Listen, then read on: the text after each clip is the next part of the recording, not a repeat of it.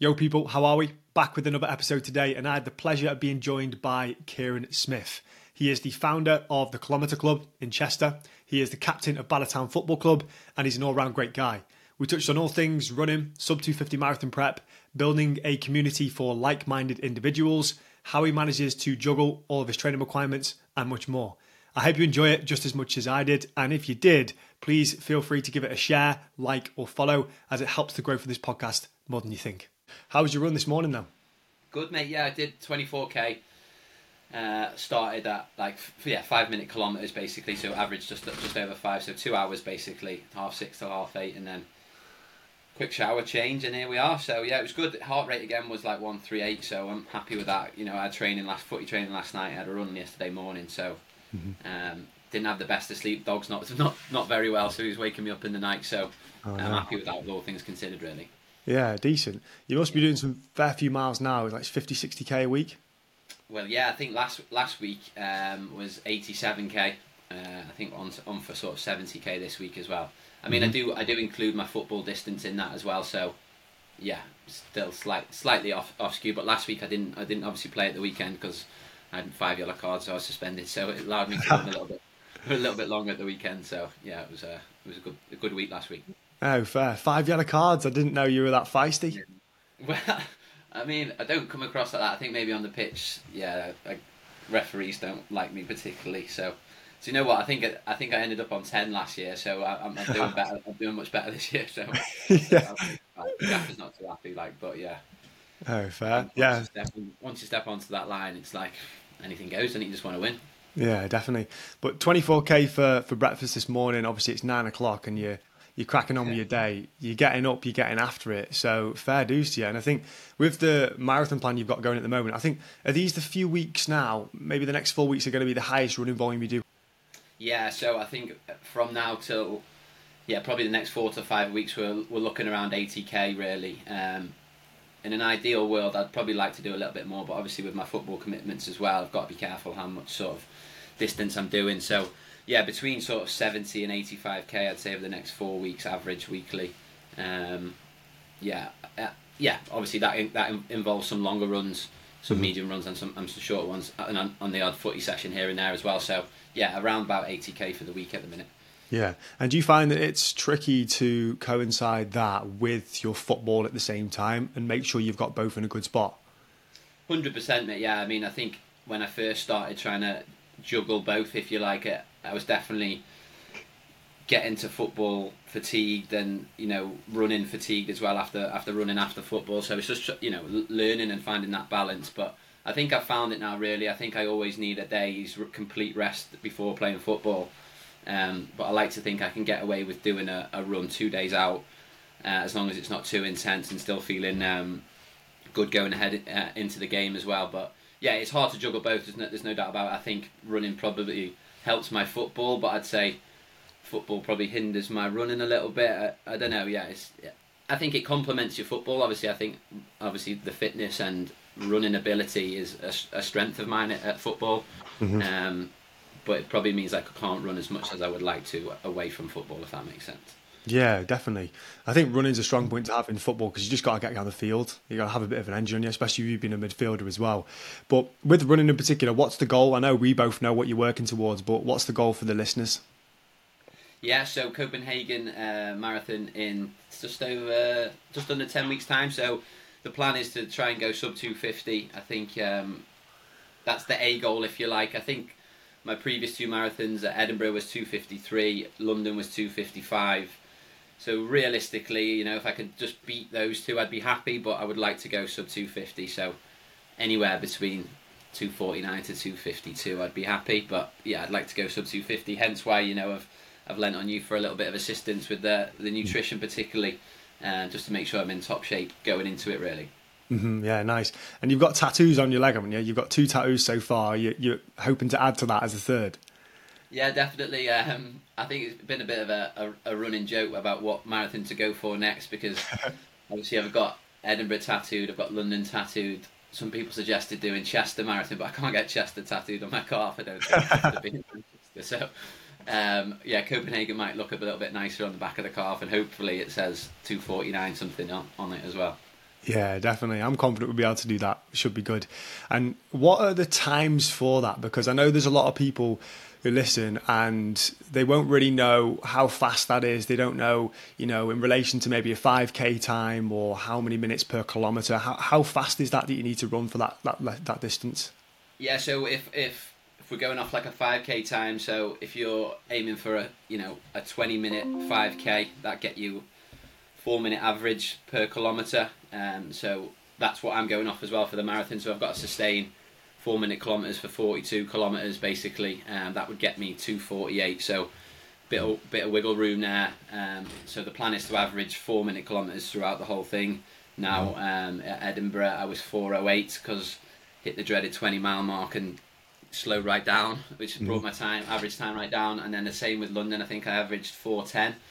Um, so you know it was there's only a few seconds either side of that, and it plays such a massive difference. You know across 42 kilometers. So the plan is to average yeah four minute Ks for the whole duration basically, mm-hmm. and that yeah. should get me just under 250. That's so quick. I did a, a 5k in, I think it was, I averaged like a 347. And by the end of the 5k, I was honest to God, absolutely blowing out my ass. Like yeah. my legs were blowing up. And that was on a complete flat route, 5k, flat out. And I know obviously we're in a different position, you know, you and I in terms of like weights and stuff, but yeah. I couldn't even think about keeping that up for a marathon. that would have been an absolute joke. I just did it for 5k and I was absolutely blowing out my ass.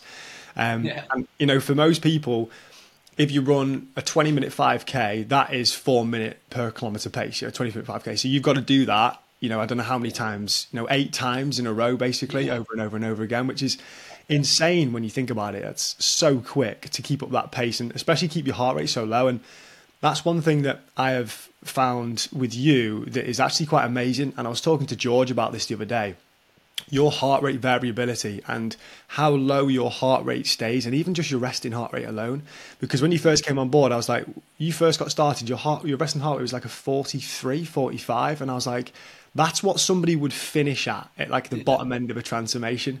And it reminded me of when i did my body bodybuilding prep a few years ago I uh, dieted down, got my body like, like so low, and I got a notification through on my Apple Watch and the notification through on my Apple Watch was like buzzing saying go to hospital, your heart rate's too low because it dipped below 40.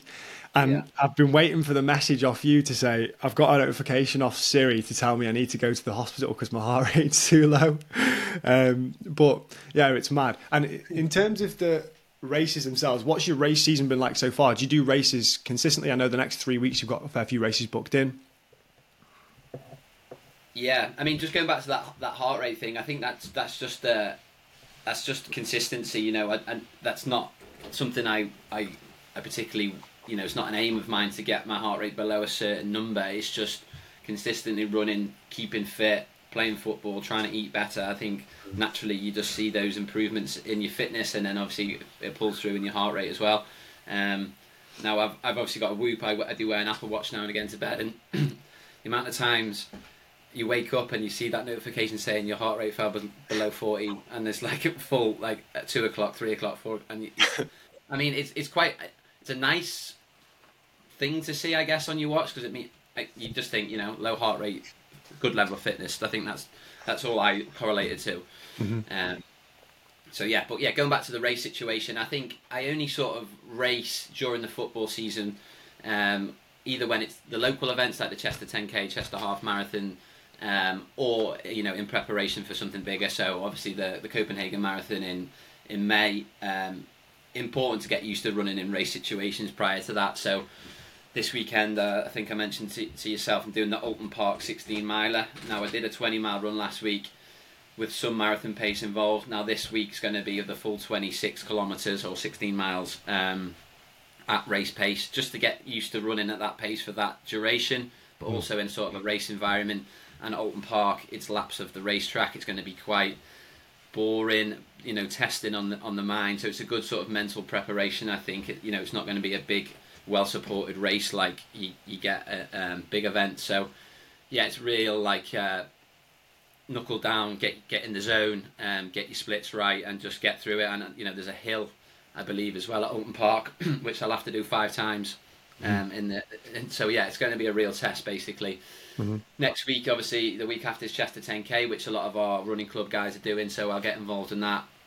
Last year, I paced some of the guys to get a sub 40, which might do again this year because that's mm-hmm. you know that's my marathon pace, so I can I can use that as part of my session to, to get people under that. Mm-hmm. And then the week after is Liverpool half again just in preparation really just to try and get used to running a race environment so that when race day comes in Copenhagen you're not a nervous wreck and you, have not been in that situation before it's just familiarizing yourself with being around other people mm-hmm. getting used to taking the gels getting used to wearing the kit mm-hmm. um, preparing the night before what to eat what to drink all that sort of thing so it's just yeah it's just making sure you're prepared when you're going into it yeah, definitely. And is this weekend the 16 mile probably the biggest test you would have had so far before the marathon itself?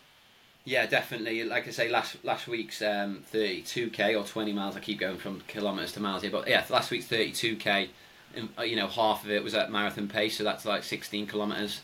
This week we're upping it by 10 and going to 26 kilometres at marathon pace. So it'll be a mm. real good test, an indication where I'm at fitness wise.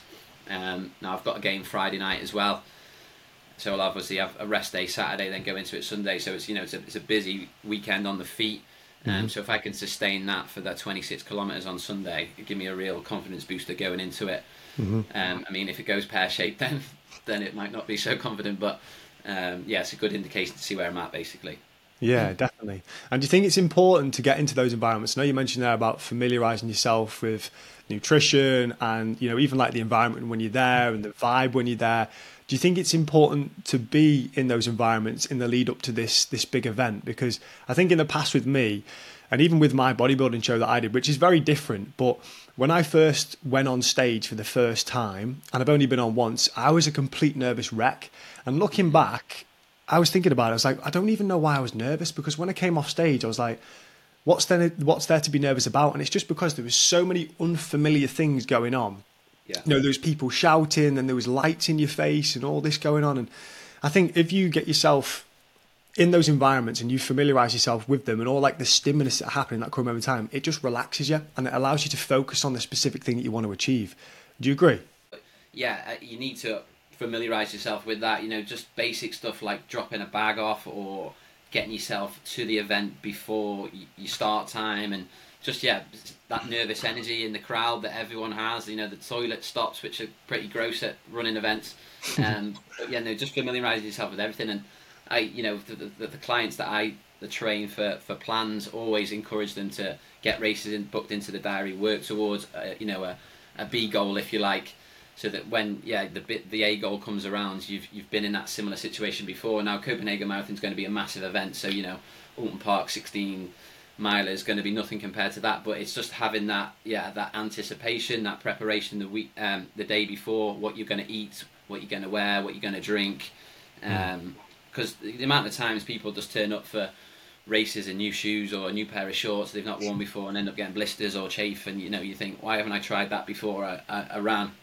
Mm-hmm. So again, it'll be stuff that I'll consider wearing at Copenhagen Marathon: the shoes, the kit, um, mm-hmm. the, the, the, nutrition strategy. So you know, gel every thirty minutes or whatever it might be.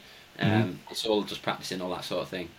Yeah, it's just trying to replicate that environment before you actually go into it. So it just feels like a normal training day or a normal training run. And again, going back to my bodybuilding, a lot, a lot of the things you do in the lead up to the event itself is manipulation with like your food. You know, you change your carbohydrate intake and your diet, and you change your training. But if you do it properly and you do it well, you're actually meant to have like a trial peak week, they call it. So a trial week for the whole week leading up to the show itself, where you know exactly what you're going to be doing on each day, how your body's going to respond, and what to do if maybe things go wrong. And because you've done all these things before, you get used to it, and it keeps your stress levels nice and low. And then it know you know you know what to do then on the day if things do go wrong or things do slip up. Yeah, Hundred percent, completely agree. And it's, yeah, it's the same in running. Same with football. I guess you you know you you have friendlies and you go training in preparation for the match day at, at, at the weekend as well. So it's just yeah, familiarization, isn't it? And just getting into those routines. Yeah, definitely. I know you said something there about an A goal and a B goal, and it intrigued me. What do you yeah. mean by that? What do you mean by that? I guess uh, in the running world, you know, you could do all the training in the world, but some days it just doesn't happen for you, or it just you know it just might not be your day. And now I'm sure in your situation, you've been out for a 5k PB attempt before, and it just hasn't happened for whatever reason. You're tired, or you've not eaten properly, or you've, you've eaten too close to the race. Um, so it's almost going out there. Obviously, the the main goal, if you like, the A goal is to go sub 250. Mm-hmm. But you know, if something goes wrong on the day and you're not just not quite feeling 100%, or you you miss a drink stop, or you have to stop for the toilet and the B goal is still you know the the second best option if you like. So having that three or four minute buffer in my case mm-hmm. is the, the the second option now. A goal and B goals might not even happen. You know, you might have to have a, a C goal and just complete the race. But mm-hmm. um, mm-hmm. I think it's yeah, especially in the marathon distance, anything can happen. You know, they they say it doesn't the race doesn't really start till I think it's halfway. So uh, the, the, the dreaded 20 mile mark is where it started for me. The last the last two marathons, you know, they say you hit the wall, and for me, that's when I really struggled with sort of cramping, mm-hmm. um, and just that, that last 10k is, was absolute hell. So uh, that's then maybe when you reassess things and say, listen, I'm not going to get my A goal today. Um, mm-hmm. It's time to just knuckle down and try and get the B goal. Yeah, nice. I think for somebody who's quite goal driven, that's quite hard to accept. You know, if you're really goal driven, you really want to achieve this. It's it's hard to accept to have a bit of a B goal, especially for me. Like I, am pretty all or nothing when it comes to what I want to achieve, and if I get something in my mind, I, I want to push to get it. Um, yeah. Sometimes by any means, but I think it's probably a more logical approach to do exactly that. Uh, to have a little bit of something in the background to make sure you can rely on and you can move back to. Would you say you're quite a goal orientated person? Uh, yeah, I think so. I think I perform better with a with a goal in mind. I think um, if I don't have a goal or something to work towards, I think training and performance can be maybe sometimes not 100% and don't always give my all if there's you know there's no outcome at the end of it. So I do always like to have something in sight or working towards. I think most of the time that's why I sign up for races or running events because then you know that 12 16 week block that you've got of training you you know that that's the thought and all I've thought about and all I've spoke to you about is Copenhagen's 250 yeah um, so that's been stuck in my head for for a while so but yeah like you say I, have got to have a, a B goal if I you know cramp up or something happens the weather the t- you know you, you, stomach issues you just don't know what's going to happen on the day mm-hmm. um, so for example in uh, London you know London Marathon was like was so excited to do it. I'd just done Edinburgh in 253 the year before, and I was like, got to beat 253. That's the A goal. Mm-hmm. Um, and then the the weather was pretty grim. Um, and then I got such bad cramp at 20 at 20 miles, and I was like, right, this, you know, I'm not going to get 253 here. I could see the time slowly slipping away, and it's like, right, you've just got to get sub sub three hours here because mm-hmm. that's the qualifying time for next year. Um, and then I ended up getting 255, limping through the last 10k or so. But yeah, oh, Christ. you need to have that B goal, don't you? Yeah, definitely. Did you find that affected you, like from a mental standpoint, going into that marathon, not being able to achieve better than what you did the year before? Yeah, yeah. I think initially when you finish, you think, um, well, that was grim. Um, at least I've done it. You know, I've got, I've still got 255. That's great. But then I think once you go away and you've got you know time subsided a little bit and you think oh you know I think it's more pride than anything because you you put out I put out there that my goal's this and you don't quite hit that goal it's a bit like a bit of a sucker punch to your pride but um, you know still you know two minutes difference from the first to the last across that sort of distance isn't a great deal um, so still relatively happy with London. I think the plan is to get sub 250 in Copenhagen, qualify for London again, and then go and go and smash it there next year, basically. Yeah, redemption. Go back yeah. and smash it. Smash it. 2.0 or whatever they call it. Yeah, yeah that'd be cool.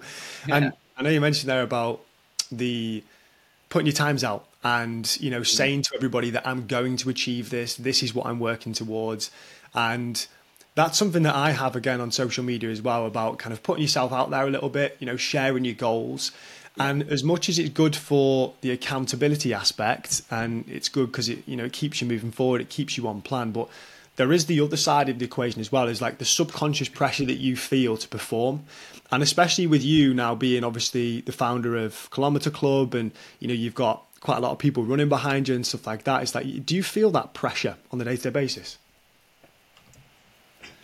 uh, yeah 100% i think you know if you've got a running club and you're the face of this running club. You've got you've got to be a good runner at the end of the day. There's um, yeah. it's I, I, for me. I think it's like personal trainers. You know, if as a personal trainer, if you're not in good shape yourself, then why would someone want to work for you or with you? Do you know what I mean? Mm. So I think you've got to you've got to portray that you're a good runner. Now, don't get me wrong. There's so many runners out there that are better than I am, but I feel like I have to lead by example in, in that case. And um, yeah, put put your goals out there. You know, they're meant to make you scared and nervous and you know keep you awake keep you awake at night sometimes with the you know the goals have got to be that big if i just went oh i just want to beat 253 which is my current best marathon time then you know it's not as exciting as going right let's go to sub 250 let's knock four minutes off it um, mm-hmm. So yeah i think i think putting it out there sometimes people think i'm stupid for for going on about it too much and people would rather just you know keep it to themselves and, and not tell anyone what their their, their aims are but mm-hmm. um, yeah put it out there and let let's uh, let's celebrate it together when it happens. Yeah, definitely. And I think pressure is a privilege, and it's all about changing the perspective of that. Um, because you can look at any single situation and you can view it in different lights. I think when it comes to this, when you do put it out there and you say, right, okay, this is what I'm going to achieve, or this is what I'm going to try and achieve anyway, um, and you talk about it in a way where you are going to do that with the right vocabulary, it does raise the pressure a little bit, but I believe that pressure is what forces you to be a better version of yourself. And I'm pretty sure this year around, and even like you coming to me for a little bit of help with your nutrition and programming and stuff like that, when it comes to you know your gym training, that's probably one thing that you've not done before, which you're taking up another level um, yeah. and you know improving on. And I think maybe in comparison to previous marathons, if you look at this training block or you know the past six months, what have you been doing? that has been different to previous years. Um, and I'm guessing that's probably come from that pressure of saying, right, okay, this 250 that I want to achieve, I'm going to do it.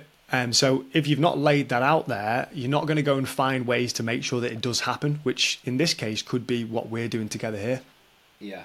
I mean, if yeah, basically, I wasn't I wasn't too happy with my performances from the 20 mile mark onwards. Um, and I'm thinking in my head, if I want to run faster times, I need to change that. You know, I can't afford to let that last 10k just slip away. So for me, I, I think I, I mentioned to you when I first approached it in my last marathon blocks. I think I put weight on training for a marathon, just because I was thinking coming back from a long run, let's raid the cupboards, let's eat anything in sight. Because you know, don't get me wrong, marathon training makes you hungry. You could eat anything in sight, but. I was mm. probably just putting the wrong foods into me and hence why I was going into the marathon heavier than I was 12, 16 weeks prior. Mm-hmm. Um, now, I think personally that had an effect on my performance and um, potentially one of the factors to, to the, the, the drop off from the, the, the, last 10k basically. Mm-hmm. So, this time round, I wanted to make sure that um, I was sort of lean. Uh, well, I am going to be as lean and robust as possible going into that race. Try and sh- shred a few pounds and kilometers so that I'm in yeah as good condition as possible for that. You know, my, my, my theory is, you know, if I'm, I'm a little bit lighter, I, I carry less body fat, then, you know, running is, is going to be easier for me. And, you know, you can just look at the, the elite marathon runners now. I'm not calling myself an elite marathon runner, but you see the physique on these guys. There's absolutely nothing of them, is there? And you wonder why mm-hmm. they're running so quick. So, you know, I've, I've obviously got more of like a football physique, I would say, but if I can mm-hmm. remove any excess body fat that I don't need and be as light as possible going into the race, it's not mm-hmm. going to affect my football then that's that's what I want to do, and that's why I sort of reached out to you. So that's been the most important thing I think going into this because I think my training around football's been great. The last two blocks, you know, maybe I'm going into the, the marathons with a bit of tired legs on the back of the football season because the timing's not great. But um, nutrition wise, I think, I, like I say, I was just eating anything I could get my hands on when I got back from a run because I thought I deserved it and I thought I'd earned it. Mm-hmm. Um, where realistically, it's not fueling my performance really. Yeah, and success leaves clues, like you said there about marathon runners look in a specific way. You don't always have to do that, but if you look at people who are achieving what you want to achieve, what are their routines like? What are their habits like? What's their body composition like? What's their mindset like? If you start to replicate all these things that this person who does what you want to do, chances are you're going to start to take steps towards being that in that place. So marathon runners, let's say hmm. sub 250 runners, What's their body composition? What they look like? How do they talk to themselves? What's their setup with their nutrition and their energy gels across the space today? These are all things that I think is important to look at if you're wanting to achieve a specific goal um, and go in that direction of, you know, towards that sub 250, as you say. So I know you mentioned before our run club, and I know a lot of people listening may know who you are and obviously the kilometre club itself, but some people may not. And for people who don't know, obviously Kieran is the founder of a kilometre club, which is a run club in Chester has a fair few members now, and they're doing runs every single week. It looks fantastic, and they're building a, a great community over there too. It's it's good to see because they're getting everybody involved. So, where did this kind of passion come from, and why did you want to start a run club in the first place? Um, it's a good question, really. The the where did the passion come from? I'm I'm not I'm still not 100 percent sure because there's no sort of real role models or family members that were particularly into running. It's not like I, you know, my dad or granddads or my granddad did London Marathon when he was like 60, 70 odd, um, which I didn't really know until I, I grew up. So I wasn't like inspired by anyone in particular. So I all I, all my earliest memory of running was cross country at school. Um, I quite enjoyed it. I was always sort of top three or four, never the best, but always up there. Um, and then I remember I, I sort of took part in running in between the football season just to keep myself fit. You know, I like to go back to football, being one of the fittest lads there and being at the front of the running. Mm-hmm. So I used to just run um, in the summer basically, and then I, I, for whatever reason, I signed up for uh, the Great North Run when I was in sixth form. Mm-hmm. Um, so that was my first ever event, and I can't really remember too much of it now. But looking back, I wish I did because you know it's one of the best half marathon events out there. Um, but I think I've got a feeling I, I did it for my mum's. My mum's got MS, so I did it for my, the multiple sclerosis charity, and I think that's what sort of kick-started it really. So I raised a little bit of money by doing that, and then I guess sort of got the bug from there. But I, I saw a photo of myself running it a few. Um, there's an old photo years back, and got some awful trainers and socks, and like, I, I, I, had my uh, house key like wrapped round on a piece of string around my watch, and I had a Casio on, and it was it's mad how much running has evolved basically from then. But I definitely wasn't the coolest runner back then. But um, I think that's where it stemmed from. Really, no real, like I say, real role models as such. Um, did something for charity, I guess, and sort of stuck with it. And I think we'll probably go on to speak about it. But yeah, the feeling I get from running is probably why it stuck with me because it just you know makes me feel so much better after I've been and mm-hmm. like a different person when I come back. Yeah. And why do you think that is? Like, why why do you feel so good when you come back from it? I don't know. It just uh, I mentally feel so much better. My mind feels clearer. I feel like, for example, I'm talking to you today. I've done that 24k run this morning, easy run, midweek run. Started at half six, finished at half eight, and just feel so much better about the day ahead now. You know, full day of work and got running club tonight, and it's just like feel in such a better headspace than I would have done if I'd had that extra hour or two in bed and then trying to squeeze it in and lunch hours or after work. Just running in the morning just makes me feel so much better. And yeah, the feeling I get after going for a run, I don't know. Yeah, it just clears my mind. It makes things a lot more bearable. Um, not that things aren't are unbearable in my life, but you know what I mean. It just makes me clearer and just c- can crack on with the day. And yeah. yeah. Think, just out of curiosity, do you listen? To... Going for a run, day, get, get, get running. yeah. Do you listen to music when you're you're running, or do you just not have headphones? I used to. I used to be that guy that yeah, put your banging dance tunes on and and away you go. But I think since I started taking running a bit more seriously, um, I rarely use headphones. To be fair, the only time I wear headphones is if I'm going on a, an easy run on my own, mm-hmm. um, and I listen to a podcast or something. I don't really listen to music at all whilst running. And if I'm doing a, a speed session or a, a, you know a race or anything like that, no headphones. Just mm-hmm. concentrate mm-hmm. on on running and breathing properly, basically. Yeah, that's cool. And I was listening to somebody the other day about having mini holidays on the day to day basis. And bear with me with this because this is a, a, really good thing that I think is important to think about for a lot of people because obviously a lot of people struggle mentally with a lot of things. And physical activity we know is going to be really good for that. But I think having these times where you have these mini holidays, and this is why I asked about your headphones because you know, when you go for a run like this morning, that 24k this morning, if you go in the morning time when most people are in bed, you know, the sun's coming up, you haven't got headphones in, you're completely present, you're with your own thoughts, and you're running, you're doing physical exercise.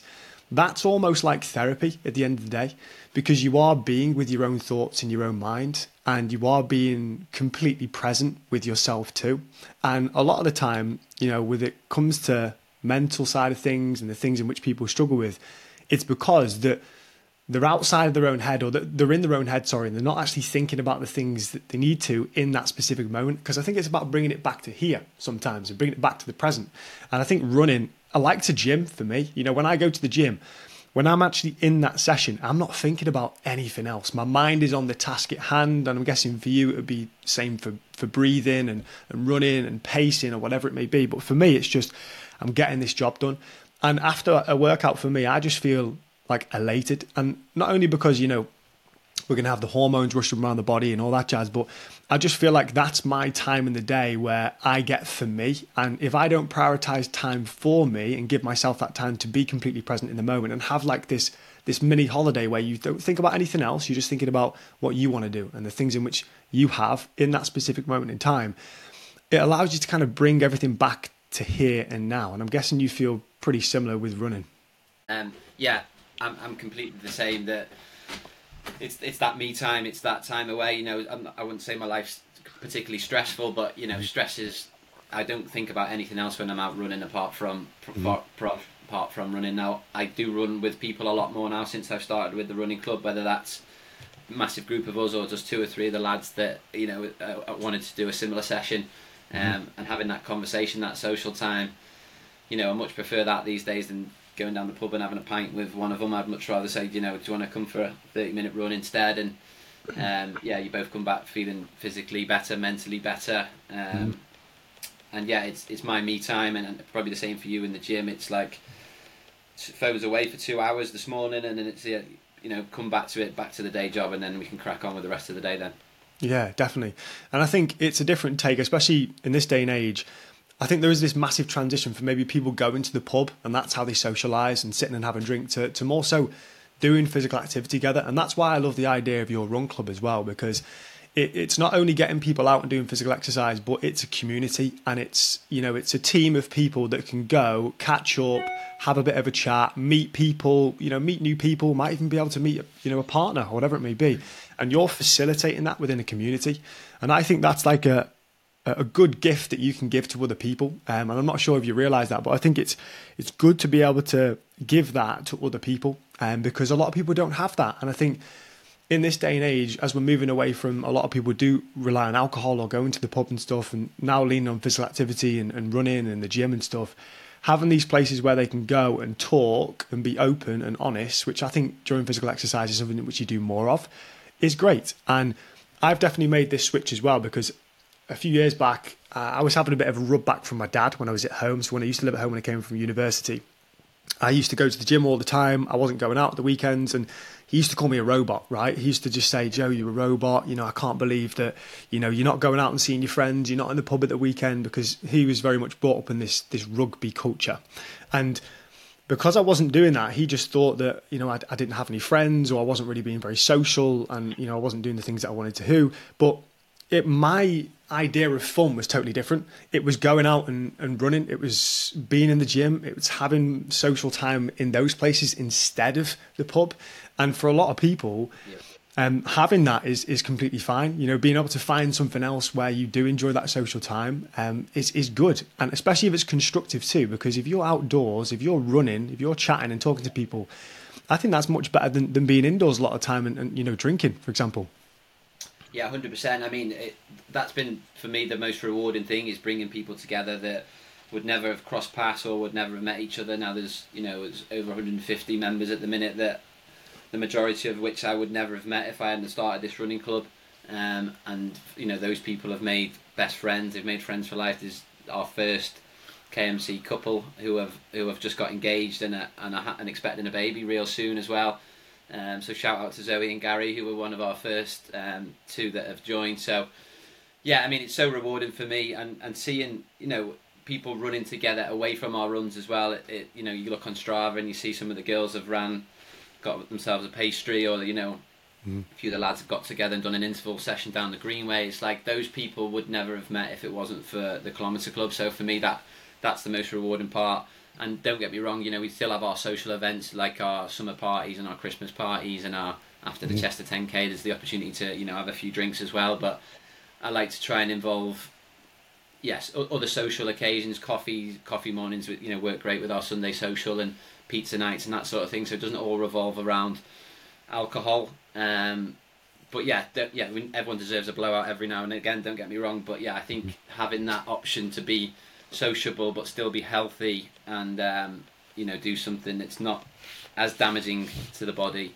uh, is important for me, and I think that's the the main the main thing I'm trying to achieve with the running club and the, the people that have, have come into my life and the community that we've built. You know, they're all they're all really great people, and I'm, I'm so mm. thankful for them for joining the club in the first place. But you know, for sticking with us and supporting us and everything that we do as well. So um, yeah, that's the most rewarding part for me. Yeah, that's cool. And what's the vision with it? Because you've built it to this place now where you've got a great community, you know, 150 members. It's it's a decent size, but where do you want to take it? What do you want to push it to?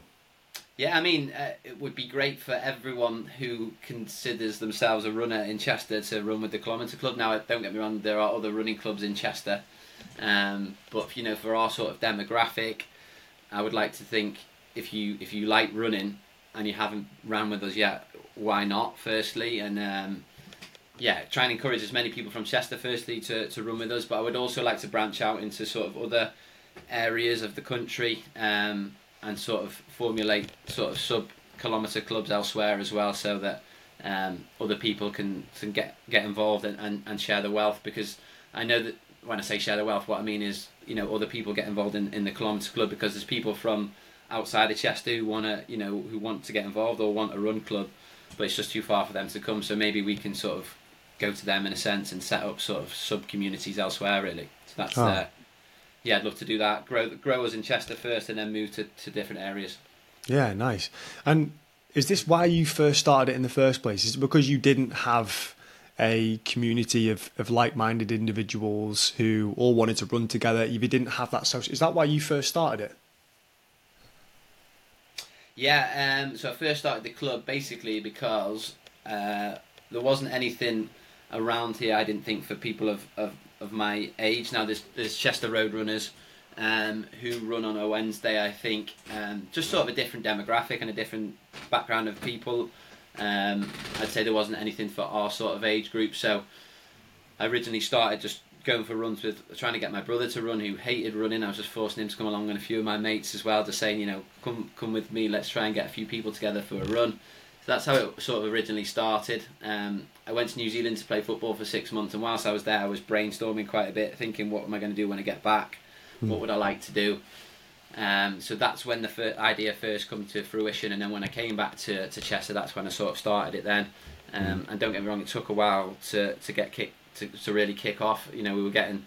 Remember this one time there was me and two other lads turned up, and I was it was chucking it down with rain. One of the lads was hungover, and one of the lads turned up like five ten minutes late. And I was thinking, what am I doing? And, you know, giving up my Sunday morning to this. But I'm kind of so thankful that that happened in a way because those two people went away better people, and you know they, they started their day mm-hmm. in the best way possible, and that sort of kept me going then really, and and obviously it, it grew and grew from there. But we did have our you know our issues. It, we had lockdown shortly after I started it, um, so we weren't able to meet socially and, and run. So I was you know trying to keep this running club going when we couldn't even run together. So it was quite difficult at the, at the start. We were setting sort of running challenges online originally.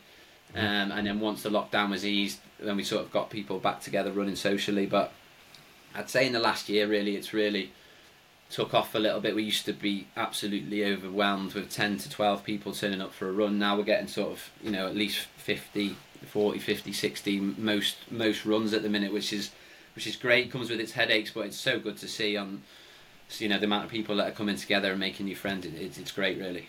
Yeah, it's a joke. And you said something before about if one person can go away and, and feel great or be impacted, yeah. that's all that you want to give. And I think that's a, a great mindset to have. And that's something that, I, like a stance that I've taken as well in terms of my coaching and even like the content in which I put out on social media and stuff. Because if if one person can take from let's say the content which you put out or a run in which you put on and they can go home and they can feel better because of it or they can maybe get into running and be fitter and healthier and happier or even like some of the things that we spoke over before, and I think you mentioned it was Zoe and somebody else who've who've now got engaged. Um, Gary, yeah. Yeah, Zoe and Gary, yeah. they've now got engaged. Like that's come from a seed in which you planted yourself because you took on the opportunity to say, you know what, I'm going to get people together to have a bit of a yeah. run. And I think if if more people can do that, the world will be a, a much better place because it has this massive ripple effect, um, and it allows you to kind of impact lots of different areas of people. And I think that's absolutely great. And just going back to what you said there about how the, the running club has progressed, and it reminded me of uh, a graph that I saw in a book that I read called Atomic Habits by James Clear. I'm not sure if you've read it, but he talks about the graph of latent potential, and basically it's like um, it's like time along the bottom and like the, the rate in which you progress at along the top or the, the, the vertical axis. And yeah. you're going along this graph and it's very stable for a long period of time. It's it's not linear um, in terms of the progression. And at the start, you might have got one or two people, five people, 12 people, whatever. But all of a sudden, you probably have this big surge. And I'm guessing that's probably been this past year because I've seen it go from maybe being, you know, 20 people, or I think I came down to a run once when we were doing like the back yeah. lanes of Chester. Um, yeah, yeah, I remember, yeah. Yeah, I think that might have been pre-COVID. I, am not sure if it was or I not. It was. I think would only been five or six of us there as well. We used to meet at the, the cricket club, but I think you've come to that one of those ones. I think. Yeah, because I remember doing that. I think there was maybe ten or fifteen members, and then all of a sudden, if you fast forward three years to where you are right now, there's like there's fifty people turning up midweek on like a Wednesday yeah. afternoon or a Wednesday evening, and yeah. when you look at the hard work in which you put in back then, and for you to persevere and to have that mindset of right, you know, what, if if just one person turns up, it doesn't matter. You know, I'll just go for a run with one person as long as I have a bit of an impact there. That's great. And because you had that mindset, you're now in a position where you've got 50, 100, 150 members that are now coming to you for running and building this community. Yeah, definitely. Like I, when I said was two people that turned up, and I was thinking about why am I doing this? You know, is this a waste of time? But then after the run, and you, you go back, and those two lads, you know, reach out to you and say, "Oh, thanks for that, mate. It made me feel so much better." Or blow my hangover away after that run. Thank God. That that's worth it for me. And um, I think, yeah, like I say, it's just been a bit of a, a ripple effect, and I think friends have told friends, and people have got people have got involved. So yeah, obviously just going back to Gary and Zoe as well. Zoe was has been with us from the start, um, and then obviously Gary sort of joined a, a, short while after, and it's just yeah, it's so great to see. Zoe's like one of our run leaders. She mm-hmm. takes um, a lot of our stuff now. She's getting a little bit bigger now in size because she's she's thirty something weeks pregnant, so she'll be stopping. She'll be slowing down soon. Um, but yeah, she's been great, and it's yeah. I don't know. What, they've not asked me to be best man at the wedding or godfather yet, which is a, a bit of a shame. But yeah, it's just nice to have that little, you know, that little part related to, to their their development really. So yeah, yeah, it's very rewarding, it, and, and every week it, it surprises me the amount of people that respond to the, to our events, and you know we set up polls in the group saying who's coming, and sometimes I'm blown away by the amount of people that come in tonight. We've got a hill session or an easy run option. We've got about 40 people want to do the hills, and you know 15 or so is going to go for an easy run instead. So yeah, it's it's so rewarding, and for anyone who's in a similar situation or you know, uh, uh, it's not quite working for them at the minute, you know, be persistent, stick with it, mm. uh, believe in yourself, and if you're affecting just one person, then it's it's worthwhile doing. Yeah, most definitely, and from like a selfish standpoint, because with what I'm doing here, I'm trying to build a bit of a community with myself, with everybody on the team, trying to push, mm. you know, team runs a little bit more, getting people together. What is it that you think is important about building a community for people to come to, to people to be a part of? I think you've just got to be you've got to be warm, you've got to be welcoming, you've got to not be a knob. I think you know if if you're a good person, that, that you're halfway there. So I'd like to think people think I'm I'm an all right person. That's why they came along in the first place. They trusted what I was doing. They liked you know the the thought process behind it, um, and that's why they kept coming along. I think you know if you're trying to build that community, make make the the events or the, the things that you're doing a little bit unique? Can you add social events into it? Can you add can you encourage people to talk during it? Now, sometimes you know people come to our runs and people try and talk to one another, and everyone's out of breath, and they're like, "Just you know, leave me alone for a second. I'm trying to catch my breath here." But there's that opportunity then afterwards, whether we do a coffee um, or we go for a pizza or go for a beer or whatever, it's then that opportunity as well to have a chat to someone new. And you know, we mm. get a lot of people who have just moved to Chester and they're looking to meet new people. Um, and before they know it, you know, they've got a whole new group of friends and they're, they're socialising, doing other things as well away from the running club. So, mm-hmm. um, yeah, offering something unique, I would say, and just being yourself. Um, mm-hmm. you know, do what you're good at, do what you enjoy doing, and hopefully people will follow you. Mm-hmm. Yeah, most definitely. And just kind of transferring across from this to maybe your your football as well, because I think this is quite interesting. How obviously you, you, lead a running club and you've got now 150 members and you're the face of it, and you're also the captain of. face of it. Great looking face, mate. Don't don't put yourself down. Um, no, now you're the captain of Bala Town as well. So you know you're captain of football club, Welsh yeah. Premier League. So you're a leader and you're a natural leader, and you can see that. Um, and I think you know the traits in which you've described there about being yourself and being honest, and you know giving people a an open space to be themselves too is, I think, important traits of being a leader. Um, because you know, if you can do that, you can bring the best out of people in certain situations. And I wanted to pick this apart a little bit because I'm quite interested about obviously your football career because you've been there for uh, 11 seasons. Am I correct? Yeah, 11, 11 years this year, and this is my first year as captain. Nice. Um, so I think it was sort of given to me because probably the obviously the the longest serving player. I think I've I've, I've made the most appearances for Bala Town out of anyone now. Um, so it's maybe the obvious choice to give me the captaincy this year. So manager just pulled me in pre-season and said, you know, do you want to do you want to be the captain? And obviously, 100% wanted to do it. Mm-hmm. Um, I mean, are you talking then about being a leader? I don't think you know that's not something I ever thought I was or wanted to be. I just sort of, in terms of football, just try to lead by example. You know, do what you're meant to do away from the pitch, do your business on the pitch, um, and lead by example that way. I'm not the most vocal, I would say. Maybe I've become a little bit more vocal recently, but maybe not as vocal as some captains out there. Um, but yeah, just try and be hardworking, honest, approachable, mm. um, and yeah, hopefully the the lads think I'm a good leader. I'm not too sure. You'd have to ask them, but um, you know, I've I've really enjoyed being the, the captain this year mm-hmm. and um, obviously enjoyed being the, the, leader as such at the running club as well. So I mm-hmm. suppose got a bit of a leadership role these days. Yeah. Yeah, definitely. I think you grow into it naturally. It's not like you say, right, I, I want to be a leader. Like I want to, cho- I choose to be a leader, and then all of a sudden, you know, you go in pursuit of being a leader. I think it's something that where you you kind of naturally grow. Or you say you naturally have the traits of a person who could be a leader, and then people attract to you as a person which I think is good. And I think if you if you get that naturally, I think you are kind of a, a natural born leader in some sense. And if you are, let's say, the captain of of Bala, but also you've got this run club now, you're definitely one of those people, which is good. And I want to pick that apart a little bit because there might be some people who are listening who are a little bit of a leader themselves, or they have a little bit of a community in some sense of, let's say, a run club, or they're a coach, or they're a trainer, or you know, they want to improve their leadership skills in some sense. With you being in the position that you're in, could you give any advice to them people of how they can improve their leadership skills? What are the things in which they can do to move forward or improve their situation?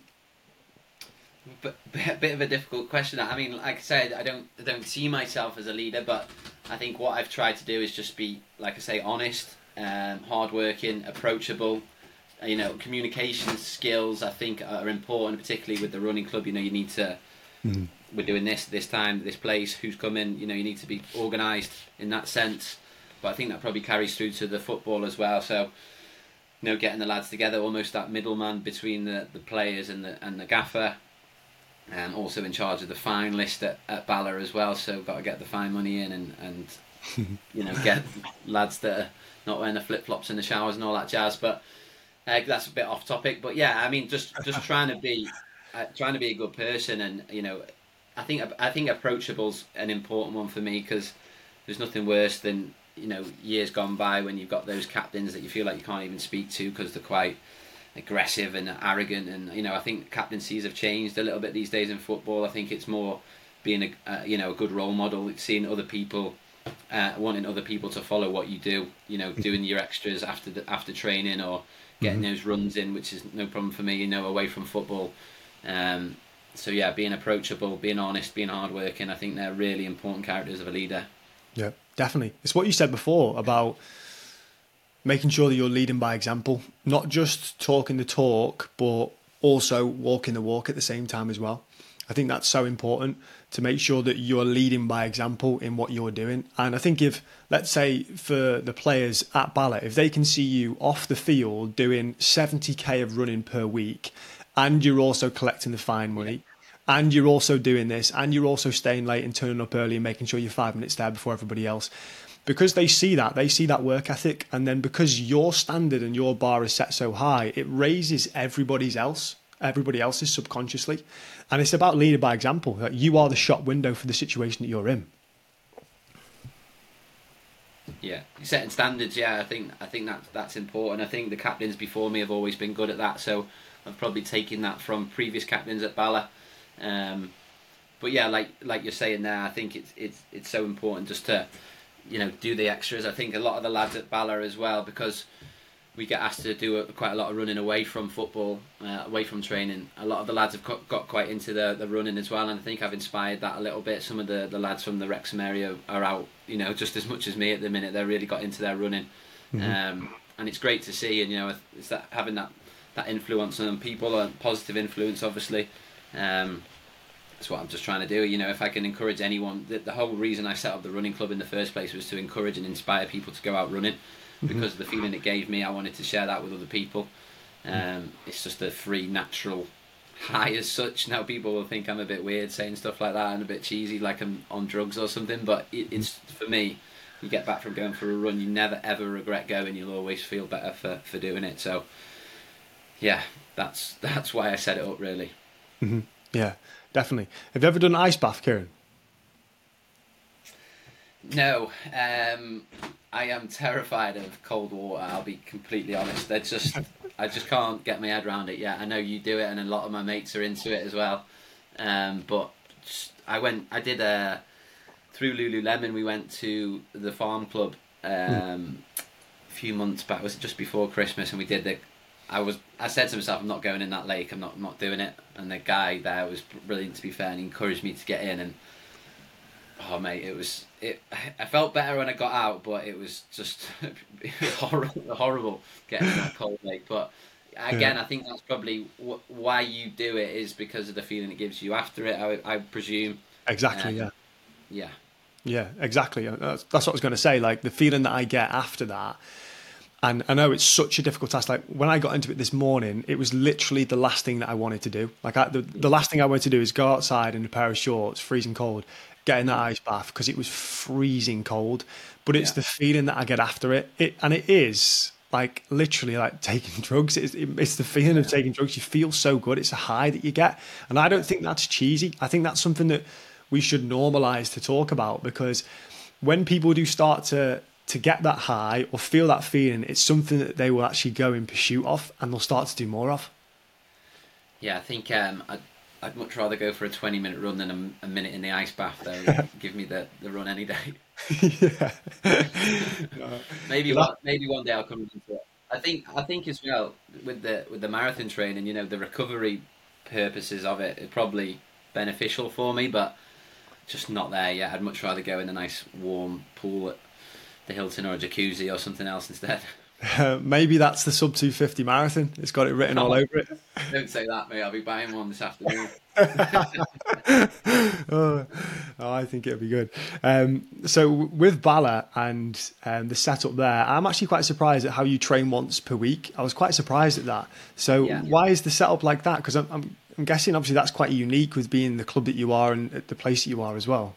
Yeah, I think um, partly to do to, probably because the manager. Maybe he's been there over twenty years, Colin now, so he's probably um, quite. I don't know if it's because he's quite old school in his ways a little bit. He just you know he wants to train once, and then he sets us stuff to do away from training, um, or potentially the fact you know geographically, you know Bala is you know away away for some of the players. You know a lot of the lads live north North Wales, Liverpool, Chester. Some of the lads are real South Wales, so logistically it's difficult to get to, so that might put some people off playing or signing for the club. I'm not I'm not 100 percent sure, um, but a lot of the teams in our league, yeah, are training two, three, four times a week as well. So I think to be you know doing what we're doing, we're, we're currently third in the league. You know we've we usually finish in the top three. I think potentially punching above our weight a little bit, considering everyone else is getting a little bit more time on the grass than us, but. Um, yeah, we'll we'll keep trying to do it, and you know it seems to be working at the minute. So I guess if it's not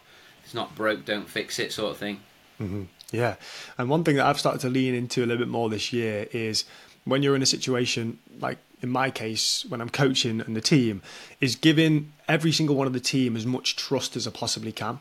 And that doesn't always mean, you know, as many touch points across the week. It doesn't always mean making sure you're you're kind of man managing somebody and you're on the back 24/7 because I think that can actually bring in quite a negative. And if you mm. kind of let's say bring a team together, so in your sense, and say right, okay, we're going to be training once per week, we're going to be doing you know skill based drills or whatever it may be on that day. It's up to you to go away and do all your cardiovascular work. So do your runs, you know, get out, make sure you're working hard, you're in the gym, you're training you're prioritizing your nutrition. I think if you give somebody the trust that they go away and they do that, and then they do do that, I think sometimes it actually brings about a better outcome than what you would do than if you were to say, right, you've got to be here at this time, you've got to do this, you've got to do this three times a week. I think sometimes that's quite a negative environment to be in.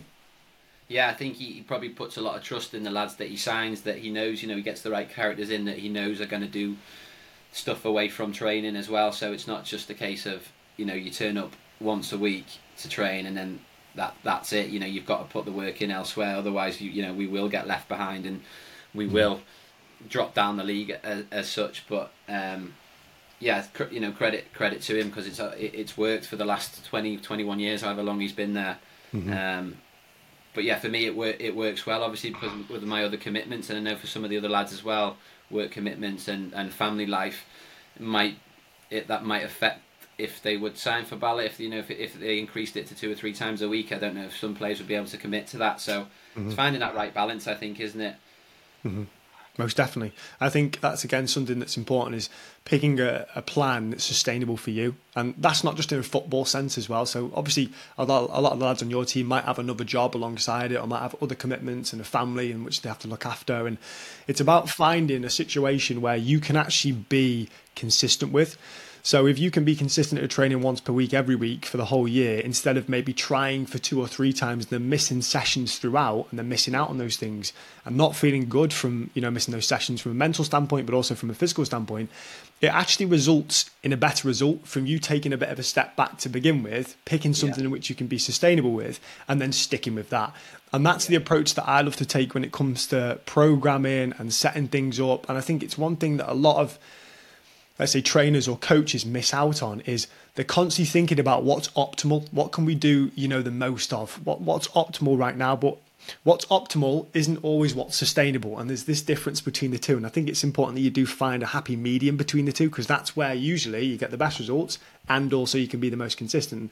As you said before with your running and your fitness consistency is the most important element of it all. So i think it's important to, to include with.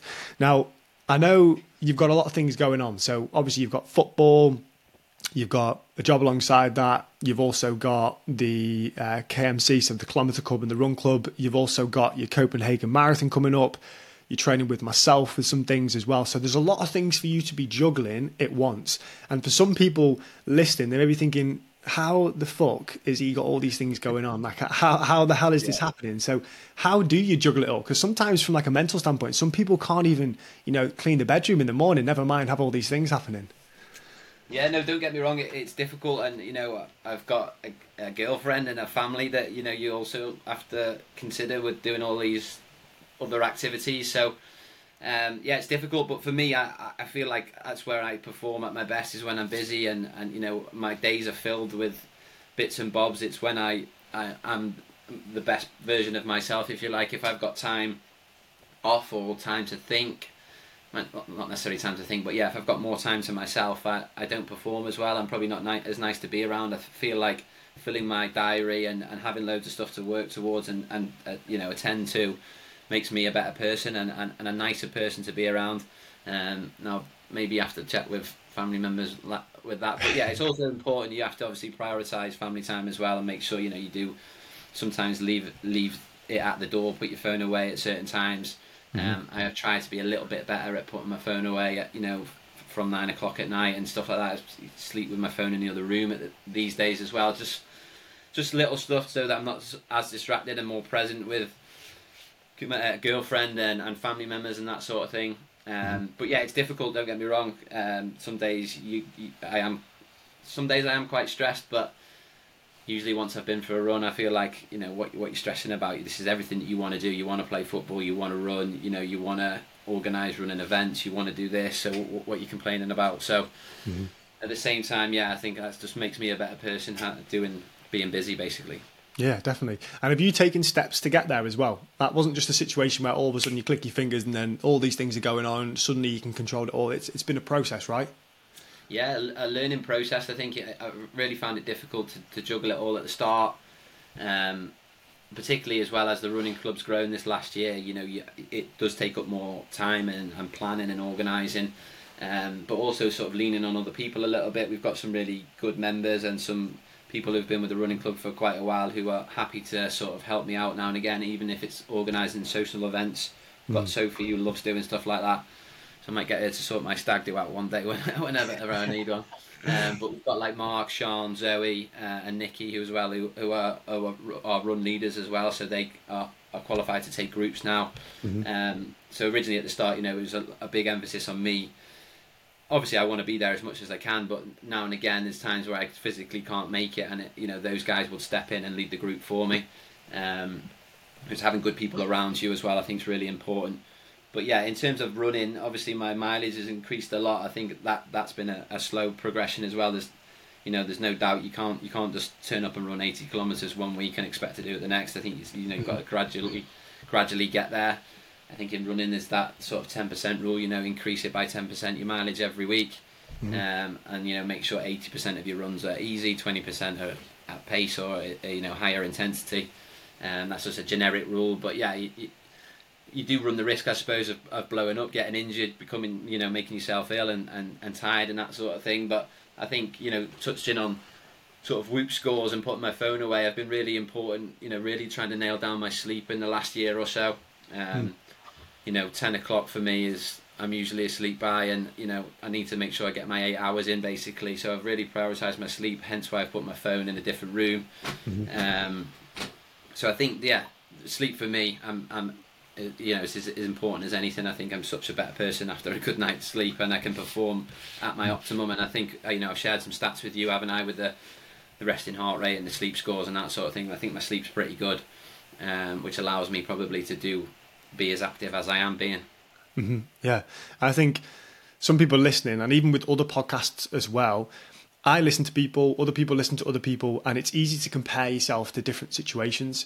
So somebody could be looking from the outside in at you and thinking, why can't I do that? Why can't I have all these things going on? But I think it's important to understand yeah. that there is a, a process in which you go through that gradually over the years and the months and the weeks that you've been able to get to this position, it's not just been a click of the fingers and overnight all of a sudden you're here.